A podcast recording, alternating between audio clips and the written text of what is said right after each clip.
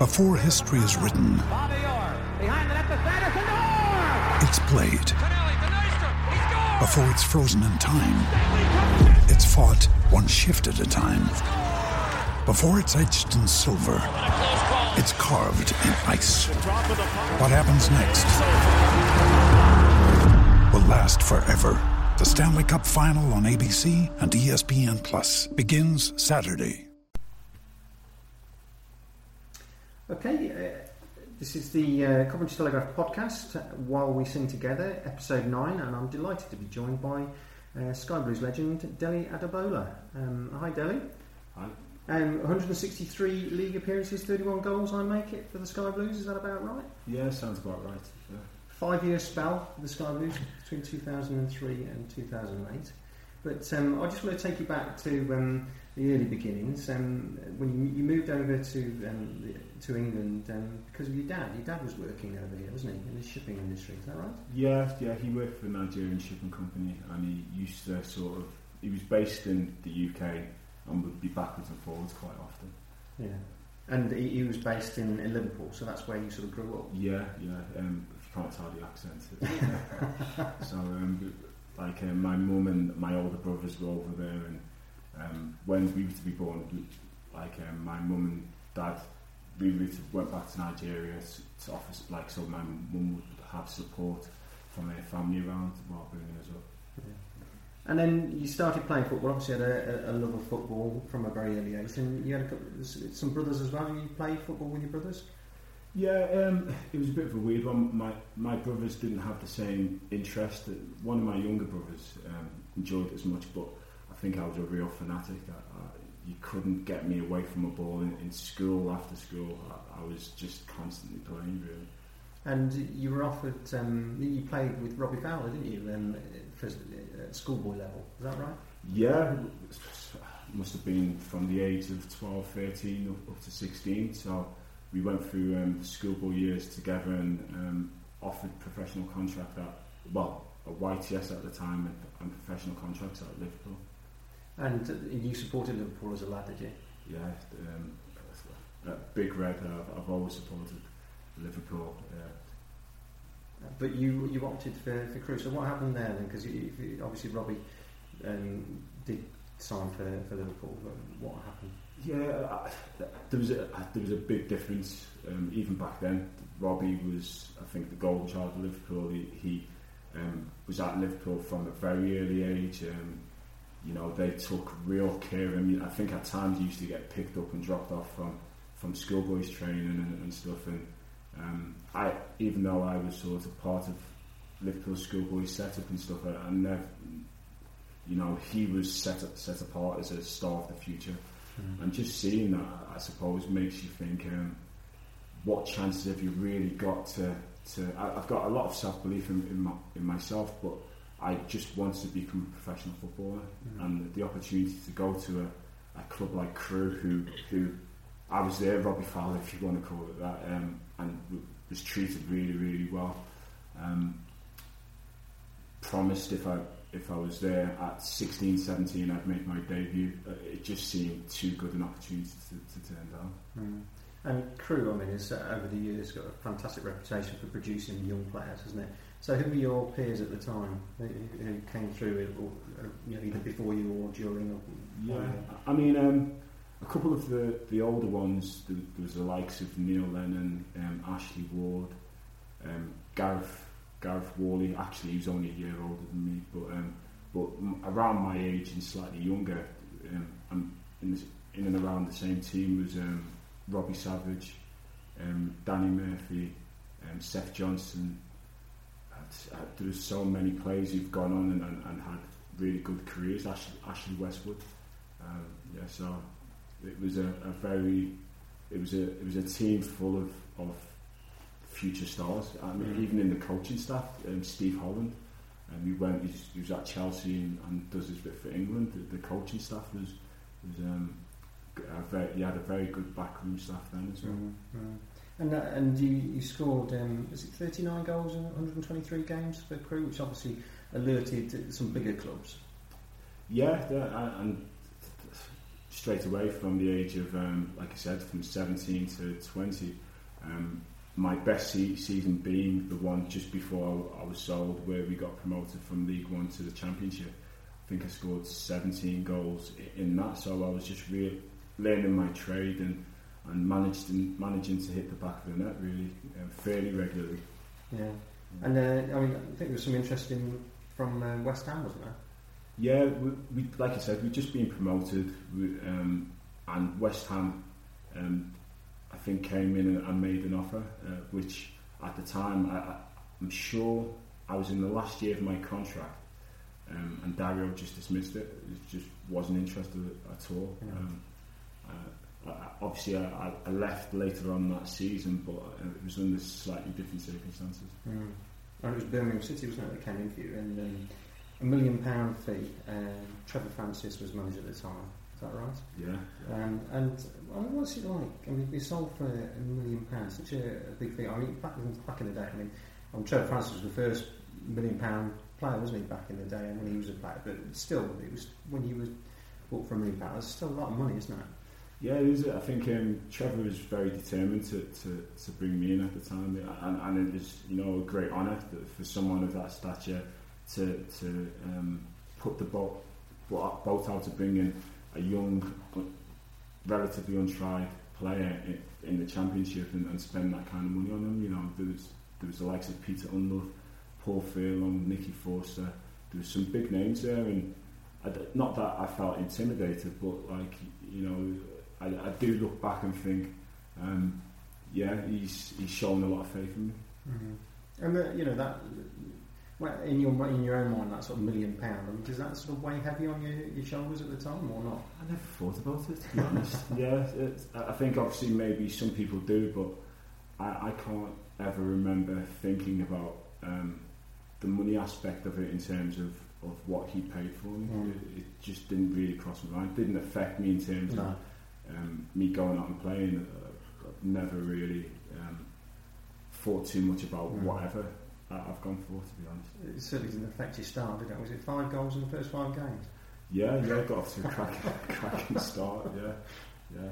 Um, it was a, it, it was a, a, really good, and we just missed out on on promotion. I think we j- just fell short of the playoffs. And funny enough, um, Wimbledon came in for me at the same time, and Charlton Athletic, and Charlton Athletic did get promoted, and Wimbledon oh, right. were already in the Premier League. So. Mm.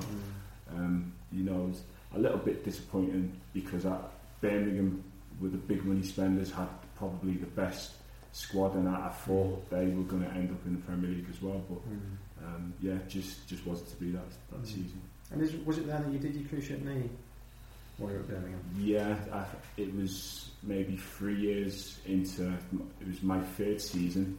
Um, I, again, the season has gone really, really well for me, and um, I, think I'd fallen out with a hamstring injury, and it was my first game back from that. And I've literally gone to try and score a goal and received a bit of a nudge in the back and hit the hit the post, and which resulted in, in that injury, which uh, you know could have been career. And in fact, I was told there was a good chance that would have ended my career. Mm-hmm. Tough going, and uh, you know, I suppose did it take longer to come back from a cruciate back in the day than it does these days? With yeah, it wasn't just the cruciate. There was a lot of other complications to it as mm. well. There was um, I actually tore my lateral ligament and my knee capsule was split in half as well. So there was there was I, I always say cruciate, but I'm not really going into detail. But there was a lot more that happened mm. in, in result to that collision. And how long were you out for? Um, before I played again, it was around a year, over a year. Yeah. It was over a year. Mm. And then you came out, and obviously there was a change in manager. Uh, Steve Bruce was then the manager at the time, and you went off to Palace. And Trevor Francis signed you again. Yeah, uh, Steve Bruce. I actually played with Steve Bruce when I first went to Blues. Um, he was the captain, and, and actually we used to travel in together to to Crewe. So we, I'd drive to Manchester, and he'd pick me up and take me down. So I had a really close relationship with Steve. Um, and when when it came to when he came in, uh, like all managers, he got tough decisions to, to make, and, mm. and I think one of them, um, played just coming back from injury, um, being out a year, I, am not sure if he if he could have played me the amount of games I needed to to um, have a full recovery, and that's what he told me, and, and Mm. ultimately um, let me go to, to Palace. Yeah. And you had a year there before um, you moved to the Sky Blue. So when, how did that come about? I mean, you were signed by Gary McAllister. What, what were the circumstances behind that? Um, yeah, so I, I had that f- first full year at Crystal Palace and, and, and did relatively okay. I think I finished with maybe seven or eight goals. Yeah. Um, but just the fact that I was playing again was like it was a it was a great it was a successful season for me. And Gary McAllister, we, I remember playing against um, Palace. I mean against Coventry at our place, and, I- and I had quite a good game. And I think maybe that's what prompted McAllister to, to come in for me. Um, Coventry were in a little bit of trouble in terms of um, like in administration, and, and there was other problems. But for me, coming back to the Midlands was was really important. Um, so like I I came back and and fi- had five um, good years there Mm. Coventry. But it was a, a bit of a slower start than it was at Birmingham, wasn't it? And then you had a, another serious injury, didn't you? With a, was it? Yeah, yeah. Um, f- from my time at Palace, like I said, it was my first full year back. Mm.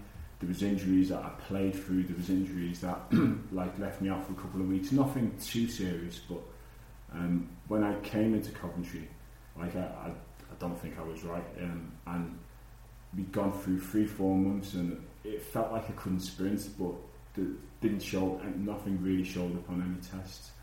Um, I ended up out of the team and went out and asked if I could go on loan because I just couldn't. If I, if there was nothing wrong with me, uh, well, if nothing had been picked up, I was I, I was the first one to wonder what was wrong. So Mm. I went on loan to Burnley, and then like I tore my stomach muscle, and then the doctor there said it was re- it was the result of I had a hernia, which because I'd put so much strain and, and, and not had it repaired and whatever, my muscles were doing all the work and, and Mhm. resulted in, in that tear. So I had a double hernia operation from there. And, uh, probably too much information there, but yeah, um, that, that that's yeah that that really um, slowed my progress at Coventry really. So Mm. And then you really sort of got going under, under Peter Reid, I guess, which was just after Eric Black. But yeah. uh, did you play much under Eric? Um, yeah, not really. I think he was straight after McAllister, and um, yeah, uh, I, I think I'd gone on loan. I think it might have been actually Eric who, who let me go on loan Mm. and stuff. So there, um, in terms of me getting an opportunity, I, I suppose it was too soon.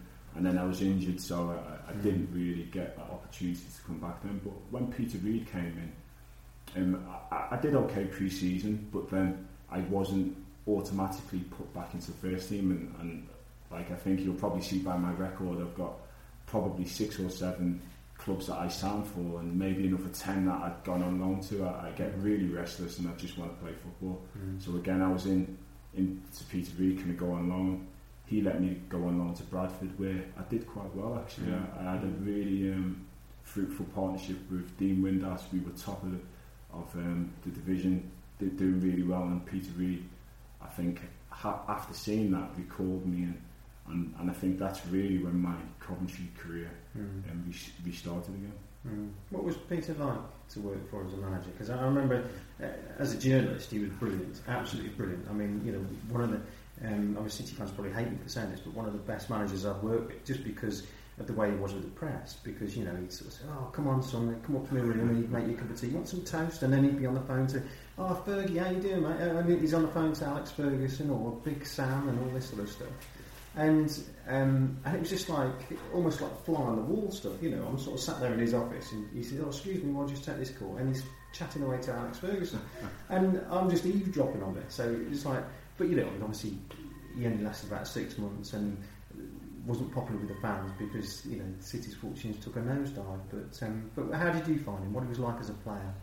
I'm not I'm not surprised by anything you've just said there because even with the players he was that kind of manager. He was more arm round your shoulder and giving Mm. a, a, rollicking. Um, he was very much players' friends. He, you know, you, you could imagine yourself going for a drink with him, even though I don't think anyone, none of the players ever did. Um, he was just that bubbly, lively character, and, and that works well. At, Mm. You know, at, at times it, because it makes you want to play for the managers as well. And I suppose if you get the right mix of players in there, and maybe um, towards the end, that there wasn't the, quite the right mix for him to have as big an impact as, as Mm. what he wanted to. Mm. Now, different animal altogether, Micky Adams. but, um, I mean, what, what was he like? I mean, I don't know whether he's just got an autobiography out, hasn't he? I don't know whether you're mentioning it. I'm ploughing my way through it at the moment. I haven't come across it yet, but because uh, I mean, he, he was a bit of a um, uh, um, well, I mean, he didn't uh, have any messing around, did he? No, no, he didn't. He didn't. But I, again, it, it's it's weird to say that. I, funnily, funnily enough, got on quite well with him. So the moments he wasn't Mr. Angry, like he, he would he would have laugh and a joke, and, and he was a very amiable person. You would um, have um, like conversations with him, and, and he was approachable. But when he lost it, like I don't think he, you wouldn't. There's not many other managers I can think yeah. um, go the other way as quickly or as often, Mm. and it would normally result in um, everyone in on the Sunday um, doing just running, no footballs involved. Punishment, yeah. Yeah, it, but it was it was never punishment. Under like his description would be, oh no, it's just extra training. Um, but like we would run until people, yeah, we would run until people dropped. Yeah. okay. But um, you had um, some good partnerships, didn't you? And some good um, uh, relationships on the field with, with players like Gary McSheffrey and Stern John um, at the time. It's- I mean, both fantastic players, and and, and actually, in in um, both of them, I've played at a high level, played in the Premier League, and, and gone and done well, and, and I'm just surprised that they didn't go even further. McSheffrey, the one year as a young kid, um, when you talk about attitude, he would be the first one in, first one, to, um, last one to leave. He would be doing like his core work and, and practicing shooting. Um, he he had so much drive at, at that point in time before he, he got that move to Birmingham. It was no surprise to anyone that, that he did so well. And Mm. um, Stern didn't have that same same attitude to training or whatever, but had so much ability that Mm. he did he didn't need to. I'm just wondering what he would have been like if he did have that same attitude. But saying that, he wouldn't. He might not be. Well, he wouldn't have been Stern John. Mm. You know, um, that laid back, relaxed style um, is very deceiving, and, Mm. and, and maybe he used that to his advantage when he played because Mm. um, the ability of, of, of him was was fantastic, and gr- both great players to play with. Mm. So how would you describe your the way you play? Because I mean, you're, you're obviously your your size, big physical unit. That was a real big asset, wasn't it? But you know, you, you know, you're you are like the I suppose a stereotypical gentle giant because you are a really nice guy and quite laid back yourself off the field. What were you like on the pitch? Were you, did you change or? Yeah, I, I went through multiple changes, and I think that's the key to longevity. I, I played till I was 38. Um, as a as a young player at Crewe, I mean, I started as a left back and then moved to left wing. So um, I was quick, um, I was tricky. Um, I like used to love taking people on and, and dribbling with the ball and stuff. And um, after my injury, I had to change completely and, and then turn more into a like a target man, a, more of a focal point for to hold the plate for, for other strikers and stuff. So, um, yeah, there's there's that's, I'd say two main descriptions, but even even again, I would adapt to the teams, the many teams that I ended Mm. up playing for. Really, Mm. But you could mix it up, at, you know, when you wanted to, and, and yeah, d- definitely so. And, and some managers would um, would insist on that. I remember um, my time at Nottingham Forest, and it was he wanted a big target man, a physical target man who would back in and battle and, and really. who was the manager there? Who was that? It was um, uh, Billy Davies. Yeah, actually not. Yeah, Billy Davies. Billy Davies, right? Okay. And um, so, what? Tell me the best games for, for Coventry because there must be three or four. I mean, I'm thinking the one that sort of stands out for me. Well, I suppose there's three, isn't there? Blackburn Rovers, uh, third round of the FA Cup. Um, four-one win, and you scored a couple of goals. Yeah, yeah, I remember that, and I'm, I'm always I'm always reminded of that by the fans, um, and it really sticks in my mind because when we first went into the stadium, it was like um, Blackburn. There was an era of oh, we're just going to turn this over. It's going to be one of those day, easy days for us, and and they came out and started as if that was going to happen. I remember the first half was horrible. Mm-hmm. Um, couldn't get near them. They were just past. Bentley was amazing. Um, David Bentley at the time, and they had all their players playing fully on song, and we got nowhere near them. And then and they put out strong teams, haven't they? The first yeah, team. yeah, they put their first team out, and mm. um, it, it was weird. Ten minutes before half time, um, we just changed. Uh, like I don't know, maybe because we were still in the game, we sensed that that we could get something from it. And uh, of all my time at, at Coventry, I can't remember a contrast as big as that um, within the team sort of um, work ethic in terms of its just bravery to get on the ball and, and take take um, the game to someone. So, mm-hmm. but yeah, that that was a, a, great one. But then, would that be one of your best goals as well? Because that was a fantastic solo run, wasn't it? Mm. Yeah, yeah, it's got to be up there. Yeah, uh, any goal that that you go past players and, and, dribble that used to be my forte when I was yeah, younger. And, yeah um, pre-accident, I mean, sorry, post-accident. Mm. Um, you know, to do that again with probably half the pace yeah. um, was was a delight to me. Uh, mm. Yeah, it just shows that I could still do it. And that was under Ian Dowie, who obviously uh, you'd also that season you'd been to Manchester United and um, eleven thousand fans. Um, at Old Trafford, and, um, and Michael Mifsud got the two goals that day. But you played in that game as well, didn't you? yeah, I come on, came on sub um, for that game. So, um, but it was a, it was a great occasion um, at, Old, at Old Trafford. You know, um, they didn't have their full side out, mm. but still, um, just going to Old Trafford and, and, beating them at any team that they put out is is an occasion to be, mm. you know, to celebrate. Really, it was a great day out for the fans and for the players. Mm. What was Mifsud like to play with? It was great. I, I think it's, it's really hard to explain. It's in a very physical league where if the ball comes up to you, you've normally got an elbow in your back or you've been kicked or like you literally no time on the ball. All you can do is look for your strike partner, like you know little sets and, and look to play. And because of Mifsud the way he was, and he was he was just like a little fly, little what what was his nickname? The um, mosquito. mosquito. Mosquito, yeah. He literally was the ball could come up and I could set it anywhere. And even if he was outside, I mean, if he was on the left side of me and I set it to the right, he would react and get to it before any defenders. It was, you could literally just do anything, just be a wall, and, and he. So as a strike partner, in, in, that respect, he used to make make everything um, look good. Mm. mm.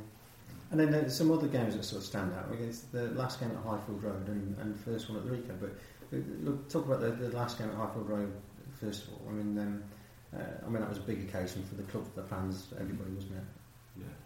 Yeah, um, yeah. At Highfield Road, um, I think we were we were quite near the bottom as well, and, and it wasn't the best seasons um, so far. And then what with the loss of Highfield Road, there was a lot of people who didn't want to move, um, and it was a time to say goodbye, I suppose, to the mm. stadium and to, to go about um, the way we did, beating Derby and to win 6 1. Like, I mean, just I think it showed how passionate every, you know, how much the crowd drove the players on mm. to put in such a performance. Uh, it was a it was a great send off for, mm. for a great stadium, really. What, what was your goal? Uh, uh, remind us.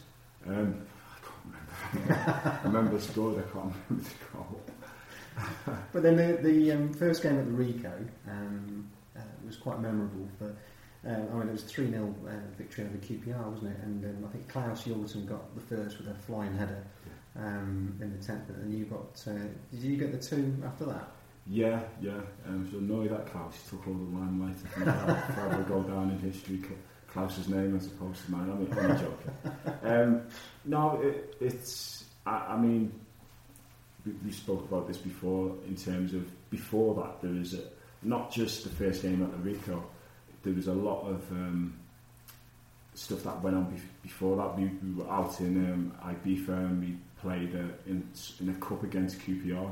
Pre-season. Yeah, pre-season, yeah, and, and they beat us and celebrated as if they just won some kind of FA Cup or, Mm. or something, and and there was a lot of bad blood, there was a lot of animosity, and going into that fixture to make it even bigger, Mm. the crowd was fantastic. It was on a lovely day. It was just all set up, and, and again we, we went out and performed, and um, to win three one on that first day, um, yeah, was was another one, and that's why I suppose Mm. it's not just it being the first the first game at the Ricoh. Um, there was a lot of things that go into making Mm. it a special day, and, uh, and one one of the three that, that I remember the most. I think you're 3 0 up um, by half time, and then Danny Shittu got sent off and for clattering unity. Yeah, yeah. What I think there? they were getting very frustrated, and, and um, it was more of a clumsy challenge than anything. But I think I've made a run in behind, and he's just dragged me down. I don't know if he thought he had a little bit of support, but he's collided with me and sent me sprawling, and, and from then, like you know, um, I. Should have shared say this. It's just a shame you didn't score much more goals. yeah, but um, yeah, yeah, fantastic. Well, I mean, you know, you're a big lad, but crikey, you know, Danny Shittu, what was he like to play against? He was a big old unit, wasn't he? Yeah, I, I was tall and, and reasonably thick set, but he was just thick set. He Mhm. was a, a couple of inches shorter than me, but like as as wide as I was tall, almost really. um, so mm, Who would you say would be the best player that you've ever played with? Might go back to your earlier years, maybe. Yeah, yeah. Uh, difficult one. At Crewe, would have to. I'd have to say Danny Murphy, even though um, there was likes of Robbie Savage and, and Seth Johnson and, and, and the likes there. Um, Murph really brought my game on as well. It's it's like McSheffrey did a similar thing, sort of played off me and but more to try and slide me in and, and get me more involved. So Danny Murphy played as a ten at, at times and Mm. and had a big influence on on um, on my career back then. We were really good friends as well. So. Mm. You still watch him on the telly now? Yeah, yeah. You just find yourself disagreeing with him and shouting at him? I, I just think I, I'm not surprised he's ended up as a as a pundit. Mm. Uh, he he was a great um, student of the game. He, uh, him and Dario used to sit. He'd sit sometimes by the side of the pitch discussing the team with the manager, and Mm. no other players really really did that. He, you could tell that what was destined. I thought maybe a manager's role yeah. he was destined for, but a pundit is just as um, rewarding for him. Um, Safer, isn't? More secure. well, yeah, safe and secure, and he can p- give his point of view, which is which I think he does really, really well. Yeah. What about the best player you've ever played against? Um, You can include friends. I, I can include friendlies, but I won't. I remember playing against Marcel Desailly, which which I mean I think we spoke about earlier, but um, the, the most bruising, the most challenging was against a young Rio Ferdinand. Um, we played again. I think he was on loan at Colchester, and as an 18-year-old, and we told, "Oh, there's this 18-year-old playing," and he, Is this when you were a Crewe? yeah, when I was at Crewe, um, and um, we told a lot about him, and he's I was going to be a future England star. But you hear 18, and you think, "Oh, it's just going to run over the top of him. It's, it's going to be an easier game." And I remember I did score two goals against him, but two of the hardest fought goals I've ever scored in my, in my, in my career. He literally was everywhere pace, strength, um, anticipation. He'd try and nick in front all the time. Um, he, he really was an accomplished centre half, even at the age of 18. So Mhm. I, I'd have to say, yeah, Rio. Mm. So just to, just to clear up, Marcel Desailly, when did you play against him? What was that game? Um, it was in a pre-season friendly when I was at Crystal Palace Right. um, against. Um, who we against? I we were playing against, but um, yeah, I think there was John Terry was in one of the previous friendlies, and then there was him because we put. I think we played quite a few against some some really good teams. So Mm. that pre-season was, um, yeah, I, I remember the, the names and the faces we were playing against, but Mm. like, um, it's obviously Chelsea, John Terry, but I'm trying to- Mm. I can't remember who Mm. that's how you played for at the time. Yeah. Okay. And then um, well, tell me about your, your departure from uh, from Coventry. How did that come about? Because you moved to Bristol City in January 2008, didn't you? Was it Chris Coleman was the manager at the time? Yeah, Chris Chris Coleman um, came in at the time, and um, like I think he'd only been there a month, and we played some games, and I think my contract was up at the end of the season. So Bristol City had sort of been asking the question for a little bit, and and um, I think Wolves actually came in as well.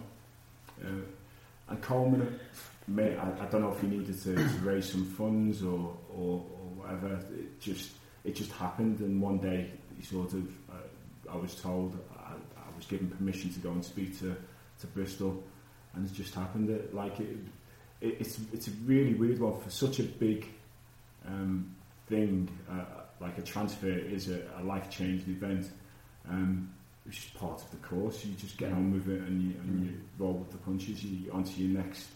Um, but my philosophy was you just onto the next thing and you adapt as you as you go. Really, Mm. I've got no real thought about it in terms of um, the effect, the effects, and my time at Coventry. Even though um, I had a great affinity with, with the fans at the end and Mm. um, and loved my time there. But when it's time to go, you can't you can't afford to sort of um, dwell too long on it. You've just, Yeah. like I said, you just got to move on. Yeah. You still had some plenty uh, of years left in you because you came back to the Midlands, didn't you? Um, East Midlands, Forest, and then you had a little spell at Hull, Rochdale, and Wrexham. Yeah, and, and all in my thirties. so, yeah. so, like I said, I played till I was thirty-eight. Um, I, I don't know how, but um, yeah, the injuries I had, everything else, uh, and, and I go back to just, I suppose, my love of the game. I, I Mhm. just, think a lot of people start thinking about their other careers, what they're going to go into and stuff. Um, I think football has always been the number one thing for me, and even now when I've finished, I, I, I try to involve myself in football as much as I can. I still play over 35s, I still play for former players as much as I can. Um, I coach. Um, everything is football and has always been football related. Mm. Mm. So uh, tell us a little bit about, about what you do now then, in terms of the, the coaching. You coach uh, youngsters, do you? Yeah, yeah. I, I, I came out when I retired. I I went straight into um, the academy at, at West Brom and, and Birmingham City. Um, spent a few years there, and then just decided that I wanted to, to do some stuff my own way. I think the the academy is a great establishment. Uh, you can't really get much better than that, but. Um, there's so many coaches and there's just so much going on that it's hard to make an impact, really. So I wanted to, to do something where I was in control of how I coached and, and to who I coached and, and, and I, I, I think that um, I, I'll make a much bigger impact by combining the two. I still um, work at the crews department at Birmingham City. I still go in and observe the um, 18s at, at Blues as well. Um, and but I- I've got my own sort of coaching company which I do um, in my other in my other Mm. pockets of time. Mm. And, you, and you, as you say, you're still sort of doing over 35s and stuff like that. But but I always, it's always interested me. But when an ex-pro um, plays against you know general public, you know, just a, an amateur who's not really sort of played any high, high level, that are they respectful or do they sort of single you out and think, well, I'm, I'm going to sort him out today? Most most of them are respectful. I, I think you get a lot of respect. Uh, well, I think you, you've got to because uh, for a, a player who's only played football for so many years, like you're on on a different level, and you've at times you've got to not play the way that you would do properly, you know. So Mm. um, a lot of respect's given both both ways, and but I ta- but there's there are other times where you get the odd person who sees sees it as an opportunity maybe to, to kick lumps out of here as well, or or maybe to exchange words and, and think and think that's in the spirit of the game. In those times, I think uh, there's a couple of instances which have forced ex players to. I think uh, I know at least one other ex players who's, decided he, he's not going to play again because of that, which is a, it's it's a shame really. Yeah.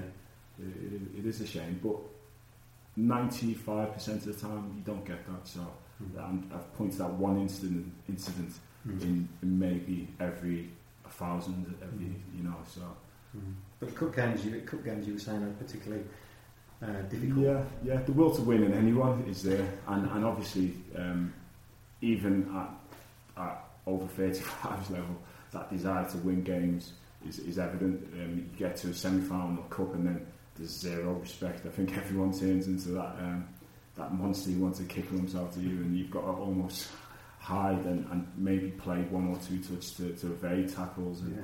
and people. But you know, I, I enjoy. I still, I still enjoyed those elements of those games as well. Uh, it wouldn't, it wouldn't put me off playing, um, and, and I'll carry on playing as long as I'm able to. Mm. Are you still very much um, in touch with uh, with Coventry City? Um, and uh, you get to games when you can and do co-commentary and that sort of stuff, um, summarising for the BBC um, from time to time. And you were at the Crewe game um, last week. Um, so, what, what, what, were your thoughts? What's your assessment of the way Mark Robins' team are shaping up so far?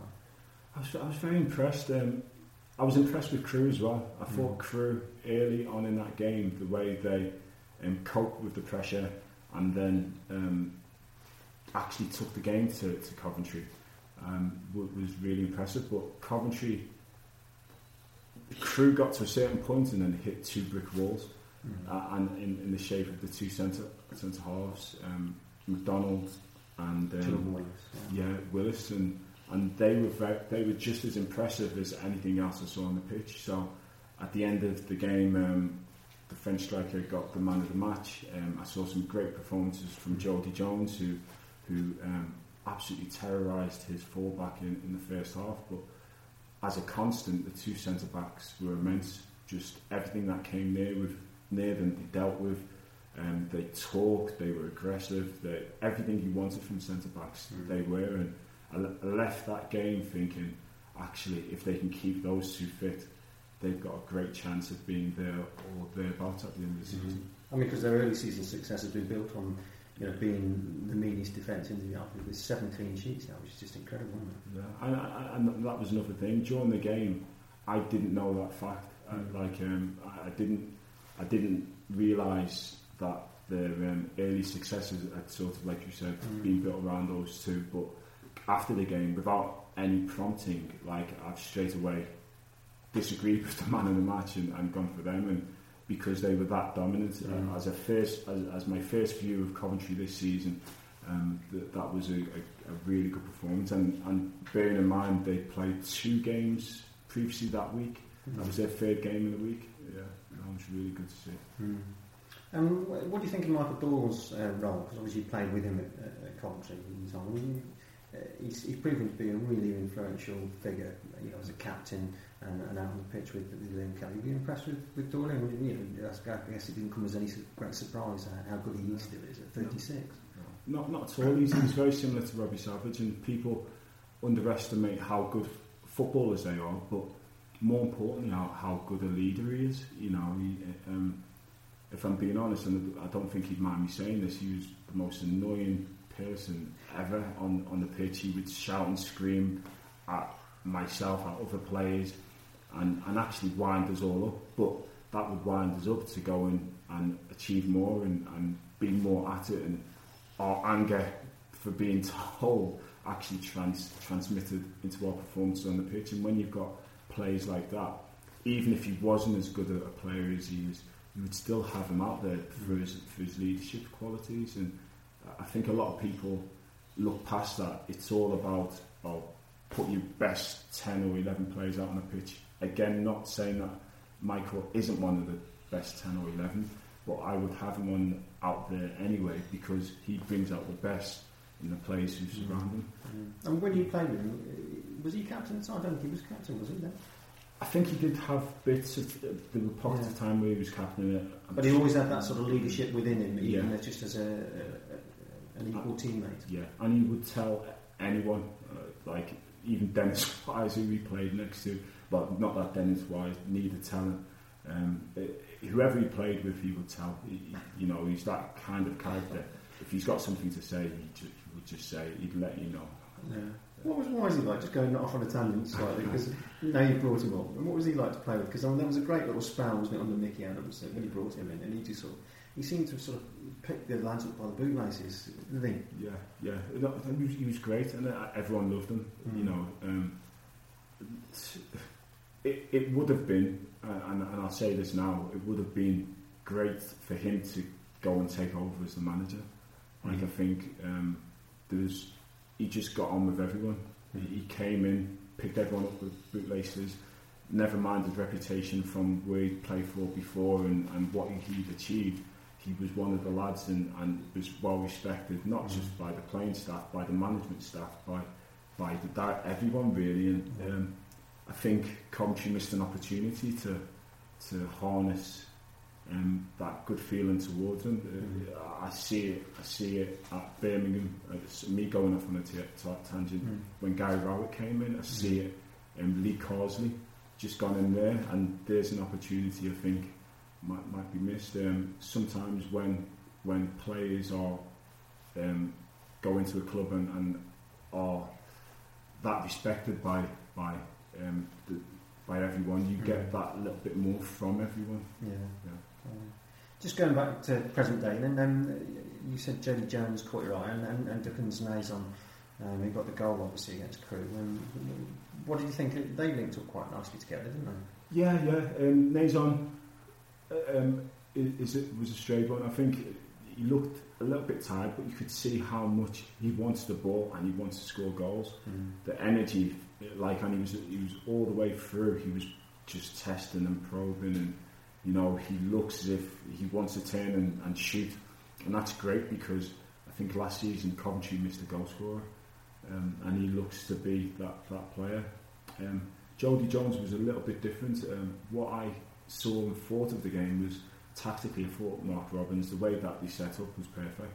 You had Jodi playing away from everyone else out on the wing, and then the play would be over this side, and Jodi would just stay on that touchline, and then as quickly as he could, they got the ball to Jodi mm. and then left them one on one with that fullback. Yeah. After 25 minutes, um, Crewe got onto it, but that looks as if it could be a key to to um, Coventry's success if they can get Jodi isolated and and those pockets of space that um, he was afforded. Maybe not as much. He might have to to work in, in a little bit less space, but I thought tactically um, all credit goes to, to Mark Robins as well because I, I think that goal that, that Coventry got was was purely down to mm. the way that he'd set them up. Mm.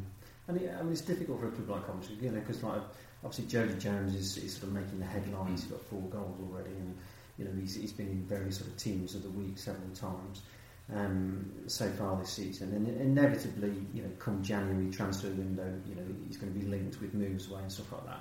And then Duckens Nazon he's on loan from uh, from Wolves and could be going back in January. So you know, it's it's going to be a big transfer window, isn't it? You know, where I guess Coventry got to sort of um, try and keep hold of you know the, the, their star players that, are, that help them get where they are at the moment. Yeah, yeah, no, no, it is going to be a big one, and, and those plays, Jones and Nazon, would be hard to to um, replace. But like we said before, I, I think it's built on on the defensive strength and um, when it's like that, you only need the odd goal to win games, mm. and, and, it's always better to build off a, a solid foundation.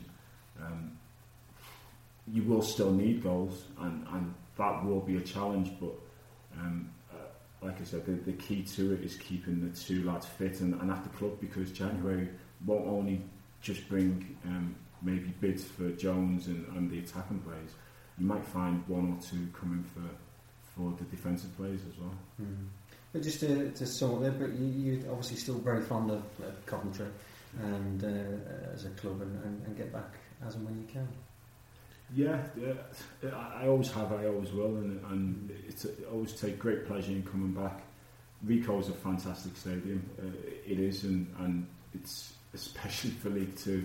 It can only be um, a, a, you know a focus for, for the club to to you know to go on and, and do better. It, it's it'd be a great shame for for them to come out today and and hopefully they, they get to stay there um, because the club deserves that really. But um, yeah, I'm always made to feel welcome and, and, and like I said, I, I just enjoy enjoy going back no matter what the circumstances. Lovely. Dele, thank you very much. It's been an absolute pleasure. No, thank you. Thank you.